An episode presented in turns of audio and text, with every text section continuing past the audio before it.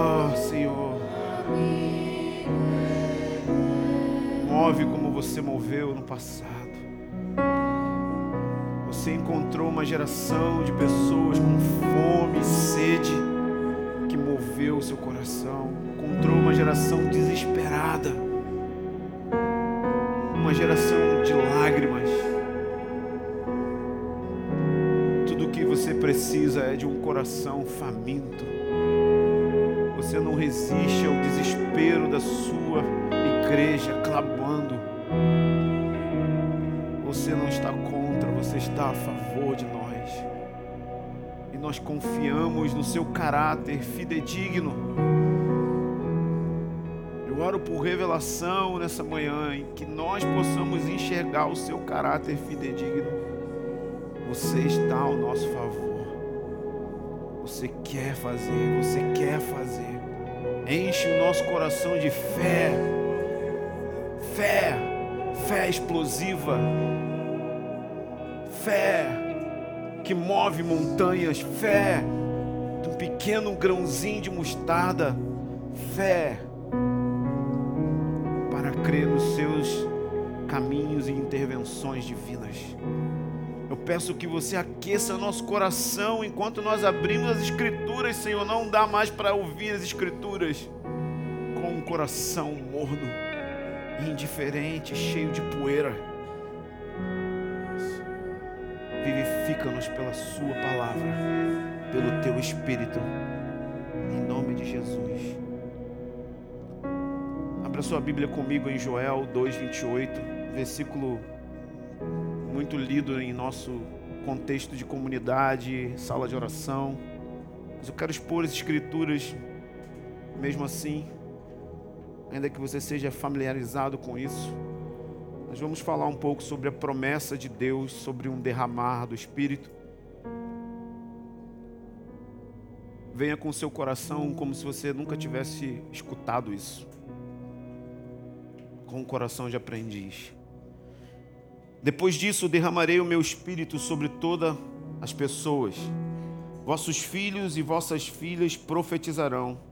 Vossos velhos terão sonhos, e vossos jovens terão visões. E até mesmo sobre servos e servas eu vou derramar o meu espírito naqueles dias.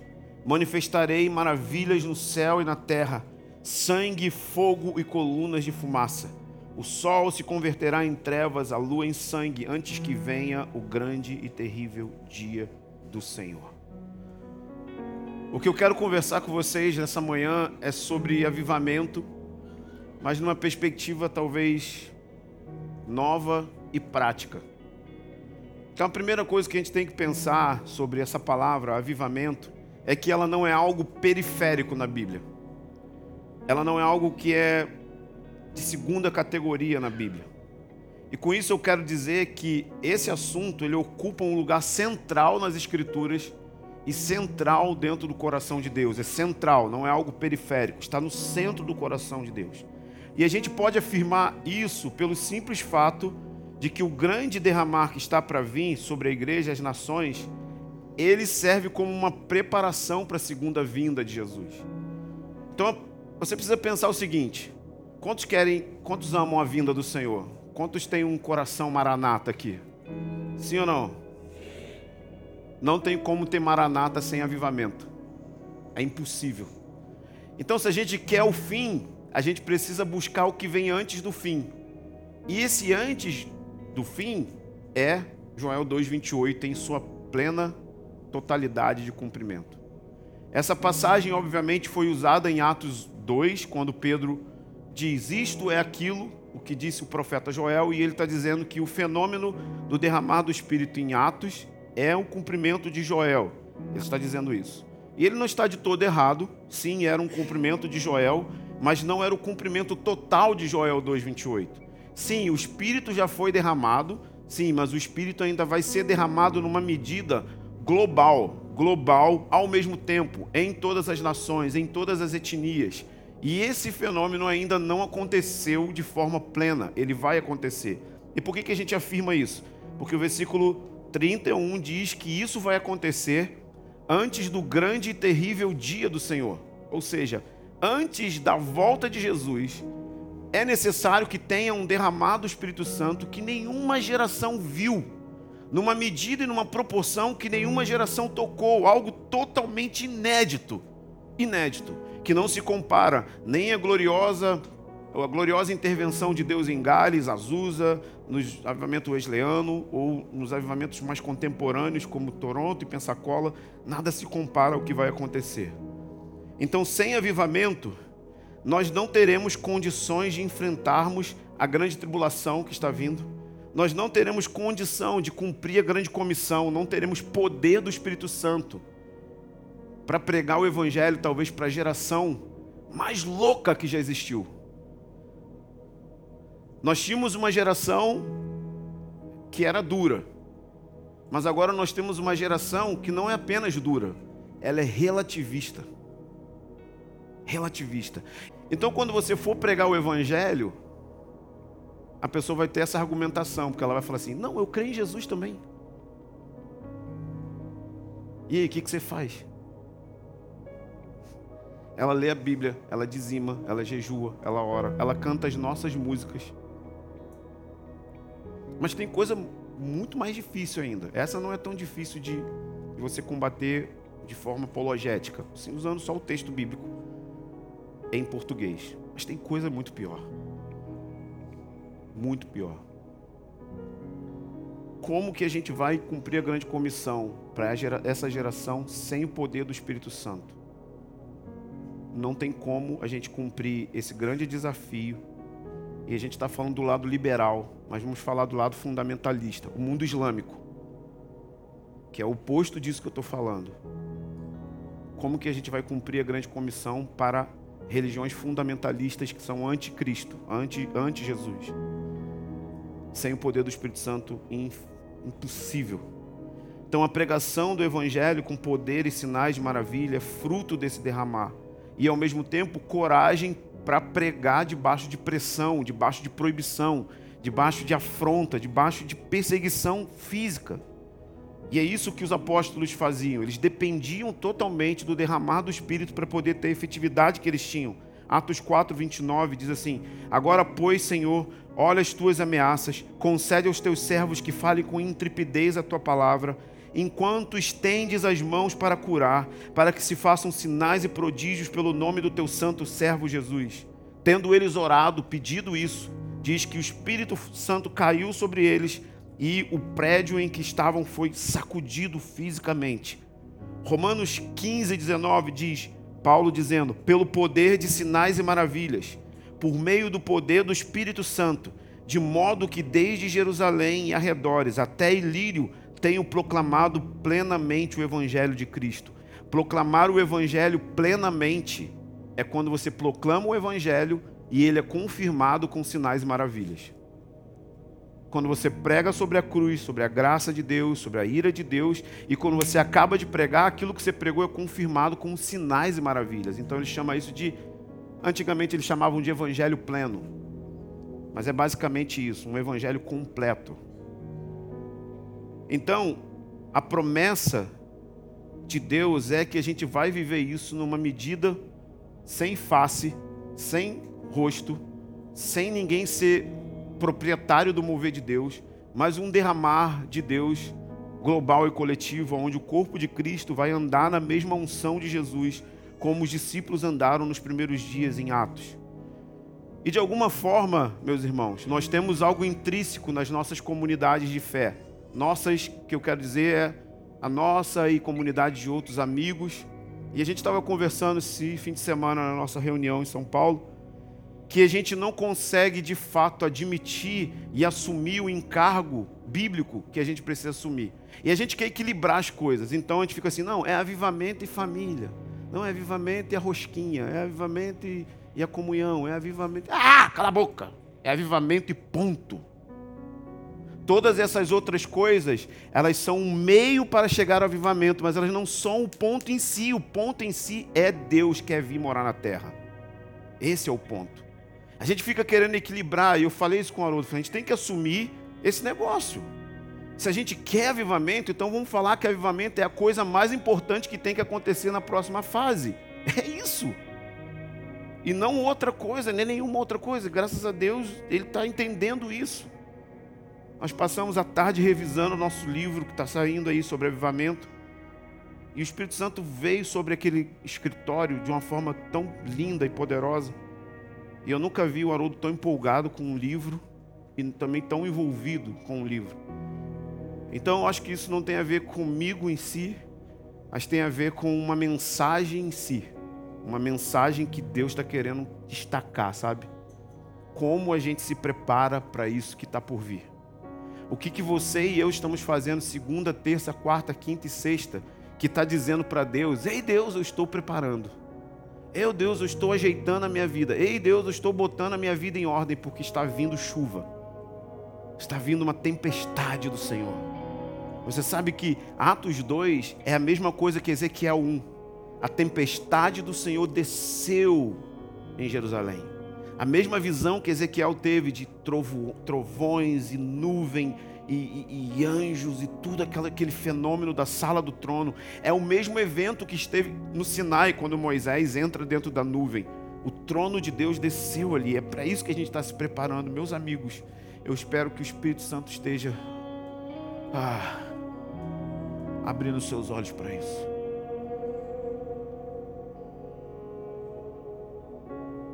Nossa geração não tocou uma vírgula disso ainda. Nem um por cento disso. Mas de alguma forma tem uma atitude intrínseca em nós, em nossas igrejas, em nossas vidas, que nos faz pensar que a gente precisa convencer Deus. Pensa se não é assim que você pensa, não é o que você declara, mas é como funciona o seu interior, sua mente, seu jeito de pensar. Que a gente tem que convencer Deus de derramar avivamento. E aí a gente faz isso através de coisas que são até espirituais. A gente aumenta o volume de oração, a gente aumenta o volume de jejum, a gente aumenta um monte de coisas que são espirituais. E essas coisas não são erradas em si, mas o pensamento de que isso é que vai convencer Deus é errado. Deus não precisa ser convencido de derramar avivamento, sabe por quê? Porque Ele quer. Ele quer. Sabe por que tem cura na Bethel? Porque os caras entram dentro da reunião, não tem uma opção de não ter. Pode ter muito problema teológico. E tem. Mas eles entram na reunião, tipo assim, cara, você nunca vai ver. As pessoas entram, tipo assim, vai acontecer e ponto. Nós cremos que vai rolar e vai rolar e rola. A gente não, a gente tem uma mentalidade negativa, como se a gente fosse uma espécie de mendigo pedindo esmola a Deus para ele fazer uma coisa que ele não está muito. Ah, não sei. Não sei se eu quero derramar o Espírito como está escrito em Joel 2,28. Eu não sei. E aí então a gente usa a nossa espiritualidade para tentar convencer Deus de uma coisa que ele já está convencido, porque ele não mente. Tem uma promessa bíblica. E se nós somos a geração que antecede a volta de Jesus, e somos, tem uma promessa, tem uma, uma assinatura de Deus dizendo: Eu prometi, eu estou dizendo amém, eu estou afim desse negócio. A questão é se eu estou encontrando na terra alguém dizendo amém. Porque o céu já está dizendo amém para isso tudo, mas a gente precisa encontrar alguém que diga amém também. Isso de que tem que convencer Deus de derramar sua presença é definitivamente antibíblico. Não é bíblico não está nas Escrituras. E eu quero ler com você uma parábola em Lucas 11. Eu queria que você abrisse sua Bíblia junto comigo para a gente olhar isso de perto. Uma parábola famosa que é conhecida como a parábola do amigo inconveniente. Então, no versículo 5, o capítulo 11 é o capítulo em que Jesus está ensinando sobre a oração. E no capítulo 5 ele começa a contar essa parábola que diz assim: Se alguém tiver um amigo e procurá-lo à meia-noite e lhe disser: Amigo, empresta-me três pães, pois um amigo meu chegou de viagem e não tenho o que lhe oferecer. E se ele de dentro responder: Não me incomodes, a porta já está fechada, e eu, os meus filhos já estamos indo dormir, não posso levantar-me para te atender. Eu vos digo que, mesmo que não se levante para dar os pães por causa da amizade, ele se levantará por causa do incômodo e dará quantos pães o outro precisar. Então, essa, essa é a parábola. Você está em casa, recebe uma visita e você não tem nada para dar para essa visita, então você vai na casa de um amigo na meia-noite. Muito significativo. Na parte mais escura da história, pessoas vão chegar perto da gente pedindo pão. Pessoas vão se aproximar da gente pedindo o que comer. E aqui a parábola diz que ele então vai à casa de um amigo e esse amigo diz o seguinte: Não posso te atender, porque eu já estou deitado, eu já estou com a minha família dormindo e aí a parábola diz o seguinte: que não é por causa da amizade que ele vai dar pão para esse cara, mas porque ele está sendo incomodado. Moral da história da parábola. O que ela está querendo dizer é que Deus é totalmente o contrário desse amigo que está sendo incomodado. Sabe por quê? Suas orações não incomodam Deus. Deus não é alguém que está preguiçoso, deitado e cansado e não quer te dar pão na hora mais escura da terra. O que a parábola está dizendo é: você não incomoda Deus. Suas orações não são um incômodo. Suas orações não aborrecem a Deus. Você não é alguém inconveniente diante do trono de Deus. Muito pelo contrário. O céu está convidando você todos os dias. Entra com confiança diante do meu trono. Entra com ousadia diante do meu trono. Se achegue ao trono da graça para achar misericórdia no tempo oportuno. Tem um convite para você viver diante do trono. E principalmente quando as coisas ficarem escuras quando for meia-noite, esse vai ser o maior momento da igreja, onde ela vai pedir com confiança, e não só com confiança, mas ela vai pedir com confiança de um filho, de um bebê, de alguém que encontrou o caráter fidedigno de Deus, e quando você encontra o caráter fidedigno de Deus, você vai começar a pedir o impossível para Deus não apenas um dia, dois dias, mas a sua vida de oração vai ser marcada por petições do impossível. Vamos lá, alguém, tem alguém comigo? Impossível, pedir o impossível, não é pedir porta de emprego, é pedir cidades inteiras rendidas a Jesus.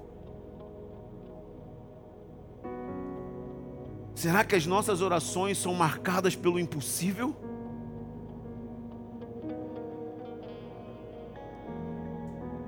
E ele continua dizendo: por isso, porque Deus não é alguém que se incomoda, por isso, verso 9: pedi. A gente muda os versículos, já viu? Como que a gente lê esse versículo? Lembra ali? Pedi, pedi. Não tem pedi, pedi. Pedi uma vez só. Pedi, vos será dado. Busque, você vai encontrar bata e vai se abrir. Pois todo o que pede, recebe. Quem busca, acha. Cara, se você buscar avivamento, você vai achar. Sabe por que você vai achar? Porque a Bíblia está dizendo isso. A Bíblia está prometendo que você vai achar, que se você pedir, você encontra, que se você bater, você vai ter abertura de porta. É a Bíblia que está dizendo: pois todo que pede, recebe, quem busca, acha, o que bate, a porta vai ser aberta. Aí ele começa a ampliar a visão. E qual dentre vós, se o filho pedir pão, você dará pedra? Ou se lhe pedir peixe, lhe dará uma cobra, lhe dará uma serpente? Quem é esse tipo de pai? Se vós, sendo maus, sabem dar boas coisas aos filhos, quanto mais o Pai Celestial vos dará ao Espírito Santo, se você pedir. Nós precisamos nos humilhar diante dessa coisa chamada petição. Nós queremos inventar meios e maneiras de convencer Deus, enquanto Deus só está falando, cara, pede.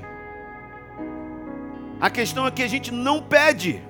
Fala para mim, quanto tempo da sua vida de oração você preenche com petições impossíveis?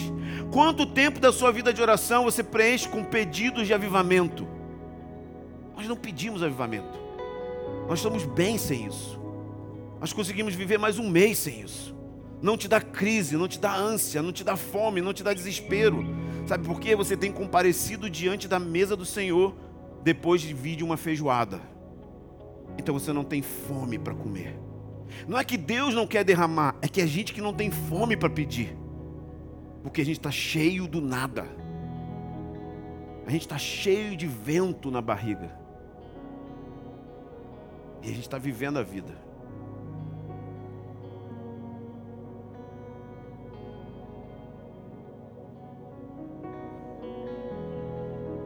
Deus tem um caráter bondoso, fidedigno. Avivamento é algo que Deus quer liberar, Ele está de acordo com a sua promessa. Você não precisa ficar convencendo Ele, de forma alguma. Cara, um agricultor, ele não fica convencendo a chuva de vir. Sabe o que, que o agricultor faz? Prepara a terra. Ele não fica assim, chuva, por favor, tem como vir chuva, por favor. Não. Um agricultor sabe quais são as estações. Então, como ele sabe as estações, ele faz o que? Ele vai arar a terra. Porque ele tem certeza que a chuva vai cair. Então ele prepara o solo da terra para aquilo que está vindo. É a mesma coisa que a gente tem que fazer. A gente não tem que convencer Deus de derramar uma coisa que ele já quer derramar. O que a gente precisa fazer é organizar as coisas aqui na terra de acordo com aquilo que a gente acredita. Ou seja, eu tenho certeza que ele vai vir. E porque ele vai vir, então eu vou organizar a minha vida, a minha família, a minha casa, o meu congregar, tudo que eu estou fazendo, porque ele está vindo. Isso faz com que Deus olhe para a terra e veja que a gente está de acordo com aquilo que Ele mesmo prometeu. Porque Ele está encontrando fé na terra, e fé na terra significa obras. Fé sem obras é morto. Se você crê numa coisa e fala, não, eu creio nisso, beleza, mas o que você está fazendo com a sua vida? A gente não pode ter fé na fé, isso é fideísmo. A gente precisa ter fé em Deus. Não fé, ah, eu acredito porque eu acredito. Mano, isso não vai levar a gente para lugar nenhum. Oséias 10, 12 diz assim: Semeai justiça para vós, colhei segundo a misericórdia de Deus, lavre o campo, porque é tempo de buscar ao Senhor. Ah, eu amo esse versículo. Até que ele venha e chova justiça sobre nós. Esse versículo está ensinando um processo de preparação. A primeira coisa que ele fala é: semeie para você mesmo, plante na sua própria vida. Plante para você mesmo sementes de justiça. Plantar sementes de justiça é a mesma coisa que coisas, é a mesma coisa que, que atos de, de retidão. Plante atos de retidão. Justiça significa algo que está torto e agora está reto. Então ele está falando assim: plante coisas no seu dia a dia que vai fazer com aquilo que está torto no seu caráter, na sua vida, na sua família, se tornem retos. O que está torto precisa começar a semear práticas que vão colocar as coisas retas. Olhe isso. Quando você lê Gálatas 5, o que, que você encontra ali? Você encontra frutos que são a representação do caráter de Jesus. Então você vai encontrar amor. O que você tem feito para você ser uma pessoa que é cheia do amor de Deus? O que você tem feito para você ser uma pessoa cheia de alegria? O que você tem feito para ser uma pessoa com paz, com paciência, com benevolência, que é a atitude de praticar a bondade com o outro. Essas coisas representam o caráter de Jesus, fidelidade. Fidelidade, cumprir com a palavra, fidelidade, cumprir com seus votos diante de Deus, fidelidade, ser fiel aos seus líderes, ser fiel à sua congregação. Nós somos a geração mais infiel que já existiu. As pessoas não conseguem entender o que é lealdade, o que é fidelidade. E ele está dizendo que são frutos, ou seja, eles não vão aparecer na sua vida de uma hora para outra. Tem um processo seu que é semear, que é plantar todos os dias. Bom, se eu quero receber amor, então eu preciso pegar na Bíblia e, e listar os versículos que falam sobre amor e começar a meditar neles, começar a orar a eles para Deus de forma objetiva. Isso é semear, tem um trabalho sendo feito tem uma parte sua sendo feita que Deus não pode fazer. E se você deixar isso passar, a segunda-feira vai te atropelar de novo. E no próximo domingo eu vou estar aqui suando do jeito que eu estou suando, falando a mesma coisa. A mesma coisa. Porque nós precisamos crescer em semeadura de retidão, de justiça, de bondade, domínio próprio. Domínio próprio amável, ser amáveis. E ele diz: Você vai colher segundo a misericórdia. Nós plantamos, mas não tem mérito nisso.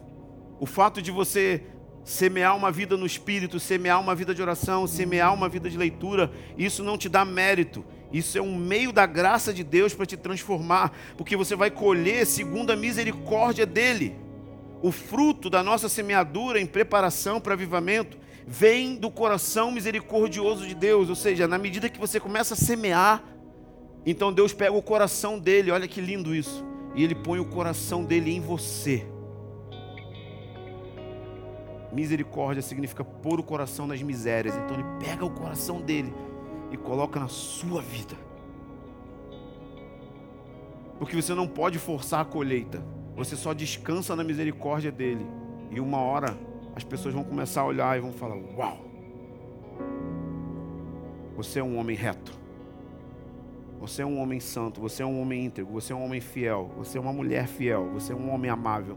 Você é uma pessoa bondosa porque você está plantando. Quantos estão entendendo as, as palavras? As palavras, né?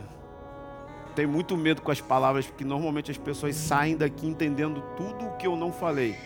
Igual um, um rapaz, o Davi, lembra, né? Estava ensinando sobre. Gostei muito da parte que vocês falaram de. de hombridade. Aí todo mundo começou a rir, mano. Então, você está oito anos aqui na classe, a gente nunca falou de hombridade. classe de novos membros. Então as pessoas ouvem o que a gente não fala. E tudo que a gente fala, elas não ouvem. Que eu não sei onde está a cabeça desse povo. Lavre o campo. Lavrar um, um ato fundamental para a colheita. Sem isso, a semente podia ficar superficial. Então, se a chuva batesse, podia jogar a semente fora. Então, eles vinham com animais, alguns faziam até com a própria força como umas lâminas, eles viam, né? Você já viu isso em filme? Eles iam abrindo a terra e tinha que abrir profundo para que a semente tivesse profundidade para ela crescer, criar raízes e tudo mais. Então, lavrar o campo significa o tanto de espaço que a gente está dando para Deus no nosso coração. Você está ponderando a palavra, você está dando espaço para o Espírito Santo no seu coração, está abrindo os sulcos, as valetas no coração assim, entra semente. Entra, entra fundo para você encontrar um solo para criar raízes para baixo. Quanto de espaço você tem dado? Porque as coisas que a gente vê essa geração lutar é preocupação, distração, ansiedade e ocupação. São as quatro síndromes de Marta. A gente sempre está ocupado, a gente sempre está distraído, a gente inverte prioridade. A gente diz sim para tudo. Se você disser sim para tudo, você vai dizer não para um monte de outras coisas.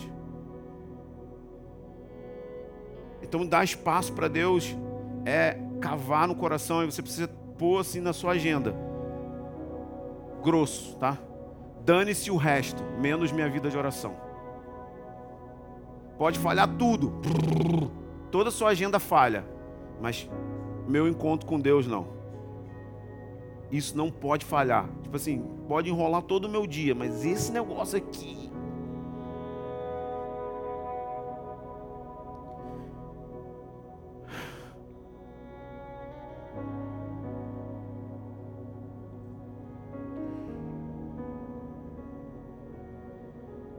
Senão a semente nunca vai achar lugar para dar fruto. Fruto devido. E Osés termina dizendo assim: é tempo de buscar o Senhor até que Ele venha. Quanto que a gente tem que buscar o Senhor? Até que Ele venha. E Ele ainda não veio. Fome e perseverança são os desafios para a gente, sabe? Sabe o que, que vai dar para a gente fome e perseverança? É começar a ter uma visão um pouco mais profética do que está vindo. O que deu perseverança para Elias foi que ele viu uma nuvem do tamanho da mão de um homem. Você não precisa ter uma visão grandiosa, você precisa ter uma visão.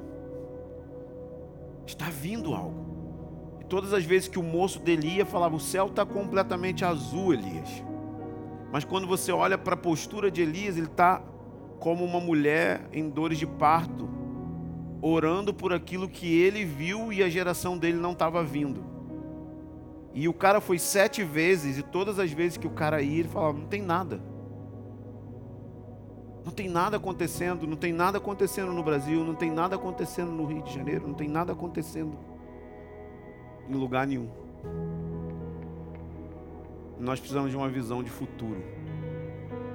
Meus amigos, 2022, nós estamos num ano crítico. Nós estamos num ano que coisas terríveis podem acontecer. Porque a gente está no ano de eleição. O caos pode tomar nossa nação. E nós não estamos orando por caos. A gente está orando por misericórdia para que Ele poupe o Brasil. Para que Ele poupe a nação brasileira. Mas Deus pode usar o caos. Porque Ele é soberano. Ele pode usar o caos. Então, nossa postura deveria ser preparação.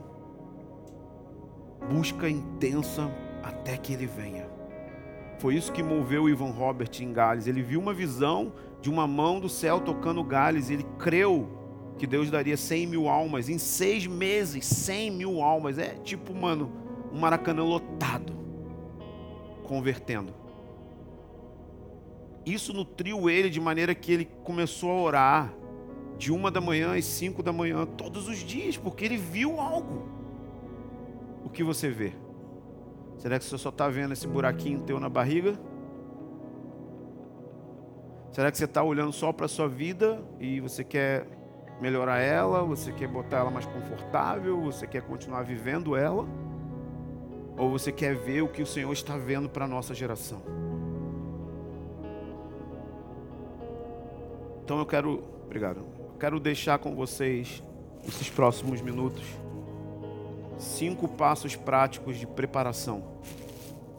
Estou ficando igual o meu pai Haroldo. Tudo é cinco coisas, sete coisas. Cinco passos práticos para a gente se preparar. Primeiro, se quer anotar, pode anotar.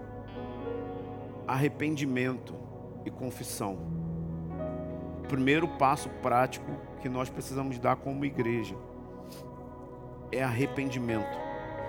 Atos 3, versículo 19 diz assim: Arrependei-vos, pois, e convertei-vos, para que os vossos pecados sejam apagados, de modo que da presença do Senhor venham tempos de refrigério, tempos de avivamento de modo que da presença de Deus venha um soprar, um frescor do Senhor. Para que isso venha, ele fala: arrependei-vos e convertei-vos. Então, arrependimento precede a conversão.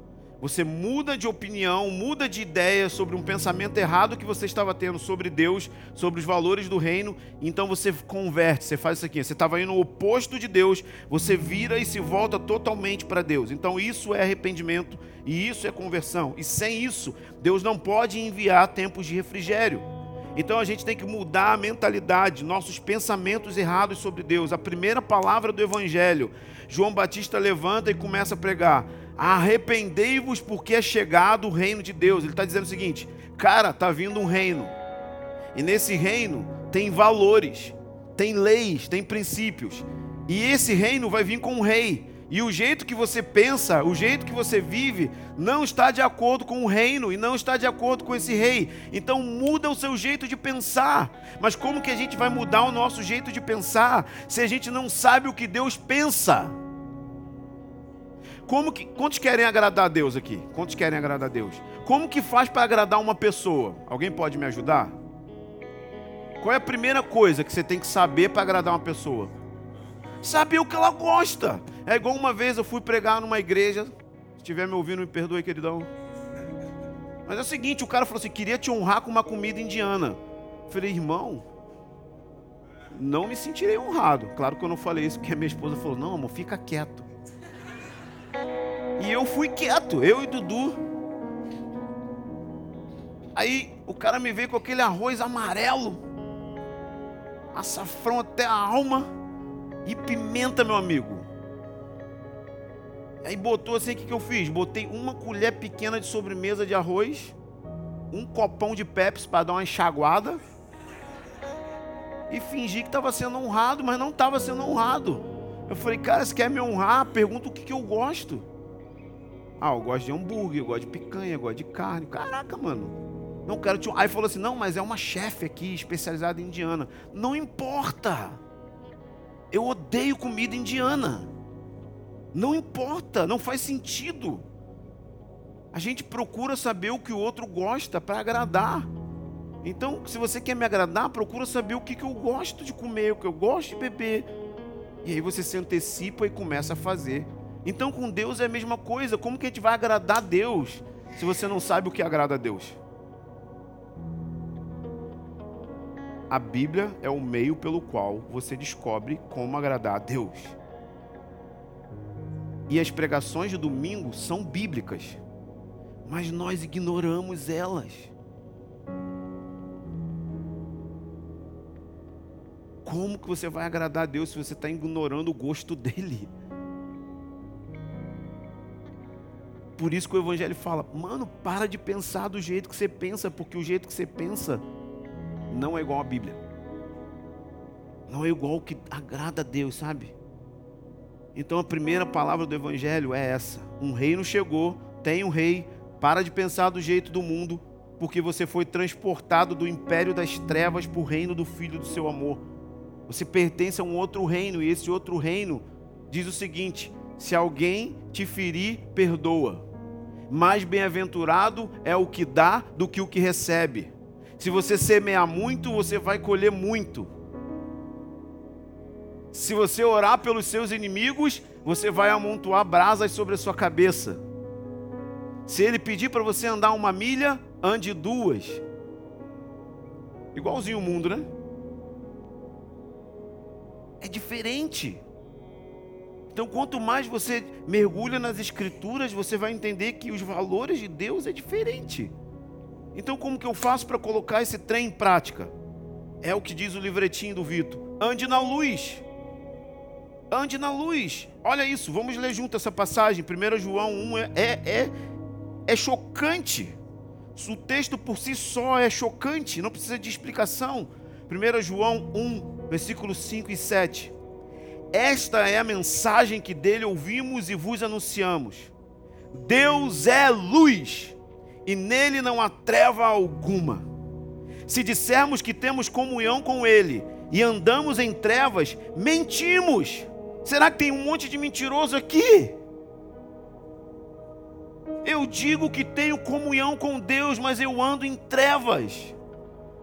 Se eu digo que tenho comunhão com Deus e ando em trevas, minto e não praticamos a verdade. Mas se andarmos na luz, assim como Ele na luz está, temos comunhão uns com os outros. Então, o sangue de Jesus, seu Filho, nos purifica de todo pecado. É impossível alguém andar em trevas deliberadamente e experimentar a vontade de Deus. É impossível andar em trevas deliberadamente e você ter comunhão com o corpo de Cristo. Sabe o que? As pessoas começam a se afastar, elas começam a se afastar, elas começam a não estar nas reuniões, não começam a estar nos grupos, não tem relacionamentos profundos. Procura, tem pecado. Pode procurar. Está em trevas tem pecado oculto, tem áreas cinzentas da vida. A gente acha que pode ter áreas cinzentas, que é tipo assim, cara, as pessoas às vezes perguntam assim, namoro, até onde eu posso ir no namoro e não ser pecado? Mano, tua pergunta está errada. Você deveria perguntar assim: até onde eu posso ir para conhecer mais da luz do Senhor?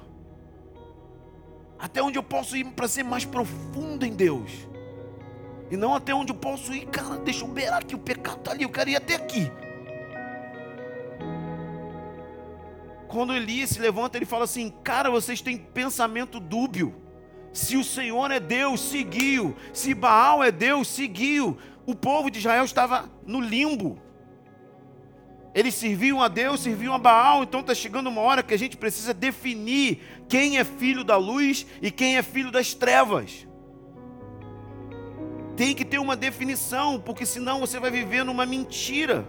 E eu quero falar para você, mano, não será possível desfrutar da vida em comunidade se você anda em trevas, se você não abre a sua vida, se você não confessa seus pecados para Deus. A Bíblia fala: confesse seus pecados para o Senhor e Ele vai purificar você do pecado. Mas tem um outro nível que Tiago 5,16 fala assim: confesse o seu pecado um para o outro. Porque quando você faz isso, você vai experimentar uma, uma terapia que ele chama de cura. A palavra cura ali é terapeu, cura, cura em processo. Quantos querem vencer o pecado de uma vez por todas? Eu quero vencer o pecado. Então sabe como que você faz para vencer o pecado? Fala dele para alguém. Com pesar, com dor. Abre mão da sua dignidade própria. Abre mão da sua autoimagem própria. Porque a cura vem quando você confessa não só o pecado, mas quando você confessa a tentação. A tentação não é o pecado. A tentação é um convite que está te chamando para você andar fora da sua identidade de filho e filha. Então, quando você recebe a tentação e você está sendo tentado com qualquer coisa, você pega o seu telefone, liga para o seu líder e fala: Cara, eu estou sendo tentado nessa área. Tem como você orar por mim? Ora por mim agora. E quanto mais você faz isso e mais você recebe oração, você está andando na luz. O diabo não tem poder de acusação, ninguém pode te acusar e você está criando um ambiente de cura. Então procure pessoas confiáveis, que você tenha amizade, relacionamento, para você abrir tentações e principalmente os seus líderes, que são pessoas com maior maturidade para ouvir os, as coisas mais cabeludas. Isso é andar na luz. E as pessoas estão com problemas umas com as outras e não falam. Quando falam, falam por trás. Isso está dizendo o seguinte: que você não pertence a uma família. Porque em uma família, tudo que é nosso é nosso. Tudo que é do Albano é meu. Inclusive as dores, as tristezas, as lutas. Tudo que ele estiver passando de ruim passa a ser meu. E tudo que eu estou passando de ruim passa a ser dele. Mas também o contrário, quando ele está passando coisas boas, eu também sou parte disso, eu me alegro com o sucesso, com a vida, com a bênção dele, porque somos uma família. Mas pensa, se entre nós tem pecado, o sangue não flui no corpo, porque tem áreas cinzentas, áreas não confessadas. Áreas que você está tentando resolver sozinho, que você não, já falei para Deus. Tudo bem, fale para o Senhor, mas você precisa se abrir com outros. As pessoas passam anos e anos e elas não confessam o pecado. Não tem como Deus vir numa comunidade onde tem áreas cinzentas. Talvez você tenha que sair daqui hoje pedir perdão para alguém. Talvez você tenha que sair daqui hoje e abrir seu coração, que você tem lutado com áreas da sua vida e você não tem tido um caráter de luz. E você está em trevas e Deus não é trevas, Deus é um Deus de luz. Sem confissão de pecado público, que significa confessar para outras pessoas, não tem como avivamento vir sobre a terra. Segunda coisa, discipulado. E aqui está um grande problema na nossa geração de maneira geral. Discipulado implica o seguinte: que todo salvo é um discípulo, que todo cristão é um discípulo. E na Bíblia esses dois títulos se confundem, cristão e discípulo. Ele é um cristão, é um discípulo. Se ele é um discípulo, ele é um cristão. Então se confunde. E discipulado, segundo Lucas 14, 25, exige um amor único. Um amor único. Ame a Deus acima do seu pai, da sua mãe, seus filhos, suas filhas. Um amor único. Exige de nós um sofrimento único. Tome a sua cruz. Negue-se a si mesmo. E exige uma renúncia única. Quem não renunciar, renunciar tudo o que tem não pode ser meu discípulo. Nós não podemos ter uma comunidade de multidão. Multidão é multidão. Multidão quer andar com Jesus pelos benefícios. Multidão quer andar com Jesus e eles querem ser discípulos do jeito que eles querem ser. Mas Jesus expõe, vem com uma espada e diz: Se você não me amar acima de tudo, não pode ser meu discípulo, não pode ser meu seguidor. Se você não renunciar a tudo que você tem, eu expliquei isso aqui uma vez, não significa que você vai vender tudo, mas talvez você tenha que vender tudo. O que significa que quando eu renuncio, eu estou dizendo o seguinte: Deus, eu tenho essa garrafa, mas ela está em Suas mãos. O dia que você quiser levar ela, você pode levar. Mas é de verdade, não é tipo assim, só uma falácia. É de fato, eu estou aberto, tá para rolo, é meu, mas eu estou abrindo mão, eu estou te devolvendo. E você faz o que você quiser, com meu dinheiro, com meu carro, com minha casa, com tudo que eu tenho. Eu sou um peregrino, eu não tenho nada dessa terra. E se você não tomar a cruz, a cruz, meu amigo, é o que vai te dar autoridade. Jesus falou para os discípulos: se vocês querem ser maior, vocês querem ser grandes, mas quem pode beber o meu cálice?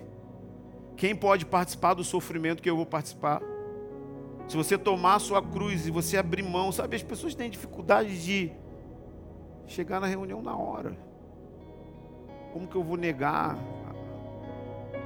outras coisas se eu não consigo negar nem o meu sono, o meu relógio, minha organização. Eu não consigo fazer isso. Vão ter medidas maiores de renúncia que você vai precisar ter. Sabe, eu, eu, eu estou no ministério há algum tempo. E a nossa prática sempre foi essa. A gente ia para as reuniões e a gente chegava às vezes tinha 15, 20 pessoas que não estavam lá. Na segunda-feira a gente olhava e sabe, descobria que eles estavam numa casa de praia. Eles podem, eu não. E esse padrão eu quero levantar para que outros homens imitem. O mesmo nível de comprometimento que eu e minha família temos com as causas do reino de Deus é o mesmo nível de comprometimento que eu quero dos meus discípulos, das ovelhas. Eu não quero ter um nível de comprometimento com um fim em si mesmo. Ah, eu quero ter isso para ter. Não, eu quero ter porque eu quero estabelecer a imitação de Cristo. Sabe como que você imita Cristo? Olhando para homens que imitam Cristo. Foi isso que Paulo disse. Olha para mim, imita a minha vida, imita o meu nível de renúncia, imita o meu nível de entrega. Às vezes a gente quer espiritualizar. Senhor, eu quero te ver, Senhor. Então, você está vendo? Eu estou falando para você aqui. Imita a minha vida de comprometimento. E você vai imitar Jesus. A gente vê Jesus no outro. Em carne e osso através de entrega. E segunda parte do discipulado é que você tem que ajudar outros a ficar parecido com Jesus.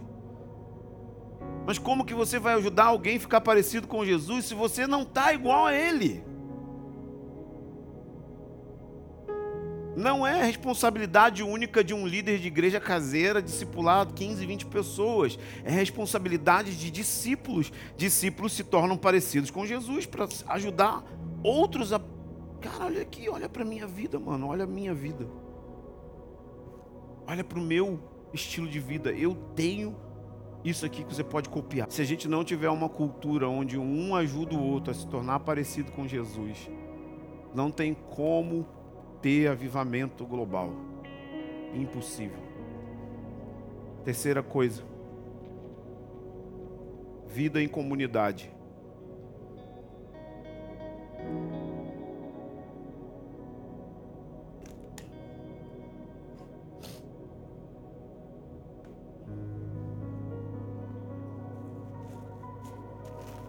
Deixa eu te dizer uma coisa que eu já disse muitas vezes, mas a gente precisa repetir porque sempre tem gente nova, sempre tem gente velha que não entende, novos que não entendem, velhos que não entendem.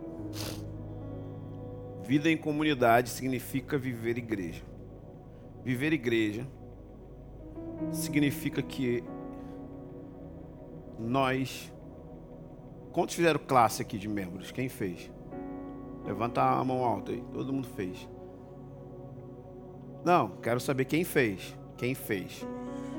Quando você fez, você me autorizou e autorizou os líderes da igreja a se meter na sua vida. Você fez isso, ninguém te obrigou. A gente te deu oito domingos para você pensar e a gente fez oito domingos para você ir embora. Você não foi embora.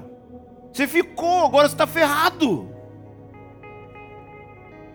nós vamos te importunar até que você vá embora. Ou você fica e se torna mais parecido com Jesus. Ah, vamos se meter na sua vida, no seu casamento, Se você faltar, a gente vai pegar no teu pé. Se você maltratar a tua mulher, a gente vai até o fim te pegar, te bater. Se você não educar os seus filhos certo, a gente vai ver e vai falar. Você vai ficar, quem é ele para falar na minha vida? Eu sou seu pastor. Você me autorizou. Se você não quer, então vai para o universal do reino de Deus. Vai para lá. Você autorizou os outros líderes que estão empoderados de autoridade a falar na sua vida. Foi você que quis, ninguém pediu para você vir para cá. Vai embora, pelo amor de Deus, você vai me fazer um favor incrível. Puxa vida, nossa, você vai me alegrar se você for embora. Vai viver, mano. Mas se você quer ficar aqui, a gente vai te ajudar a ser parecido com Jesus. A gente vai te ajudar a ter fome e sede. A gente vai esticar você no seu caráter. A gente vai querer que você. Cara, a gente quer que você seja um grande pai, um grande homem, um marido, que você vai influenciar seus filhos. Sabe? Onde vai ter a glória de Deus na sua mesa, no seu jantar, na sua casa. Ah. Essas coisas são um meio de preparação, família ordenada, comunhão, comunidade, discipulado. Cara, se não tem isso, a gente não tem o odre para Deus vir. Se Deus vier sem essa preparação, vai arrebentar tudo de novo.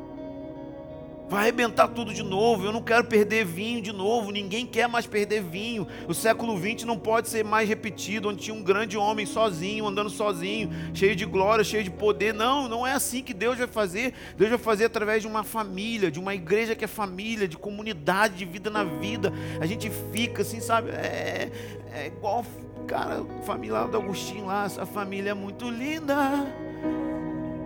E também, como é que é? Oriçada, brigam por qualquer razão, mas acabam pedindo perdão. Isso é igreja. A gente briga, pede perdão, te confronta um ao outro. Cara, falei errado com você, me perdoa. Cara, tô vendo você fazer isso. Que pá, mano, por favor, vamos lá. Comunidade é isso, eles viviam isso. Diz que em Atos 2 fala que eles perseveravam. Por que, que eles perseveravam? Porque viver igreja não é fácil um dos instrumentos de cruz na sua vida é essa pessoa que está do seu lado. É a pessoa que vai fazer você negar a si mesmo. É maravilhoso. Sabe, a gente não precisa de retiro para brigar. Tem igreja que as pessoas não se veem nunca, elas se veem no retiro. E quando vê no retiro, um quebra o joelho do outro no futebol, outro dá carrinho, outro fica ofendido que o irmão peida fedido. A gente não precisa disso, a gente já está na casa um do outro, a gente está na vida um do outro, então vamos brigar aqui. Que quando chegar no retiro é só glória. A gente passa três, quatro dias na boa. Que é assim que eu vejo, a galera faz retiro e briga. Mas por que que briga? Porque não teve tempo de brigar antes, porque não tinha comunidade, não vivia junto. E assim, não é só briga, eu estou falando desse lado, mas tem as alegrias. Cara, quão bom quão agradável é que os irmãos vivam em comunhão. Gente, eu falo para vocês de todo o coração, eu sinto saudades da igreja. Eu sinto saudade das pessoas. Eu sou meio estranho, mas eu sinto saudade. Eu sinto saudade do meu povo. Eu quero ficar perto do meu povo. Quando eu vou para longe, eu vejo que está muito pior do que aqui. E aí eu falo, nossa, quero voltar logo para mim. A minha tá ruim para caramba, mas aqui tá pior. Eu vou voltar para lá, para aquela galera que eu amo. Eu sinto falta, sabe? Jesus me salvou, mas a igreja me protegeu de cair em erros. É a igreja, cara. O lugar mais seguro da terra é a comunhão com os santos, cara. Onde você está cercado de gente que te protege. Congregar, como a gente ensina, estar ao lado para que o outro não caia. Cara, a igreja, Deus vai usar a igreja, Deus não vai usar nada além da igreja. Deus vai usar esse povo aqui que anda junto, que briga, que chora, mas que fica, que resolve. Porque Ele vai fazer através de uma comunidade, pedras vivas, gente junto, gente ruim, gente que não vale nada mas que ama Jesus, que está aberto para andar na luz, está aberto para ser corrigido, está aberto para ser confrontado, por mais difícil que isso seja para a sua cultura. Muitas pessoas vieram de outras igrejas para caminhar com a gente e estão trazendo a outra igreja para cá. Mano, não vai dar certo. Vai dar errado. Sabe, a gente quer de fato seguir a Bíblia. E isso tudo que eu estou falando está na Bíblia. Se você quiser, a gente pode abrir os versículos todos. Está na Bíblia, a gente não inventou um jeito. Ah, vamos inventar um jeito novo de igreja. Não. Eu estou falando isso pelo zelo maior. Eu quero ver a glória de Deus cair entre nós. Eu quero ver o fogo queimar. Eu quero ver sinais e maravilhas. Eu quero ver cura. Eu quero ver poder. Mas eu quero chegar segunda-feira e ver que você está tratando bem tua mulher. Que você está cuidando bem da sua casa que você presta conta às pessoas. Sabe, a gente tem uma coisa aqui que é engraçada. Olha, as pessoas não sabem o que é prestar contas. Ela chega e fala assim: então, queria te falar que eu estou indo para tal lugar. Eu falei: então, mas no caso isso aí não é prestar conta, não, filhão. Isso aí você só está comunicando. Você já decidiu. Você não perguntou minha opinião. Prestar conta assim: estou querendo fazer isso. O que você acha? O que você pensa disso? Qual a sua opinião sobre isso? Como você vê isso? Antes de decidir. A pessoa chega e fala assim, então, é, indo para Arraial, entendeu? Já no carro, já. Já na Via Lagos. Estou indo para Arraial. Falou, é, queridão, fazer o quê, né? Você já decidiu. Vai, vai, vai, vai com Deus, pessoal. Não tem o que fazer. E esse assunto não é novo. Mas se a gente não entrar na prática da obediência, não se tornar, sabe, pessoas que não praticam a palavra, que não pedem ajuda para praticar a palavra, a gente vai ficar a vida inteira esperando o tão sonhado avivamento e ele não vai vir. Sabe por que Deus não é inconsequente? Deus não é como um pai que pega um milhão de dólares e dá na mão de uma criança de dois anos. Ele quer dar, ele quer fazer, ele está afim. Ele está esperando a gente falar assim: Eu também estou afim. E como que eu estou afim? Com a vida. Com a vida. Quer ver uma outra coisa muito legal? Nós precisamos ser mais do que irmãos, nós precisamos de amigos. Pergunta: quem é seu amigo nessa igreja? Quem é seu amigo no seu grupo caseiro? Amigo. Que se ele um dia mudar para outro estado, você vai visitar ele, você vai na casa dele, você vai continuar falando com ele, que vocês viraram amigos. Não dá para você se reunir ao redor do seu líder. Tem que tirar o líder e vocês criarem vínculos de afeto construir amizades sólidas. Gente, nesse negócio aí que Deus quer derramar. E eu vou te dizer, amizade leva tempo para fazer. Você tem que passar pelas provas do tempo. É igual casamento. Quanto mais você passa por lutas, problemas, resolve, você vai se tornando mais uma só carne com a sua mulher. Mas dói. O processo é de santificação.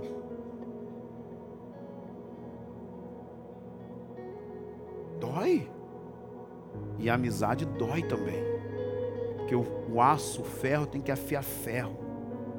Ó, e vai modelando a gente. Mais do que irmãos, amigos. Como Jonatas e Davi falam, minha alma se apegou à sua. Amém, gente? Quantos estão entendendo o que eu estou falando? Vamos orar, vamos ficar de pé.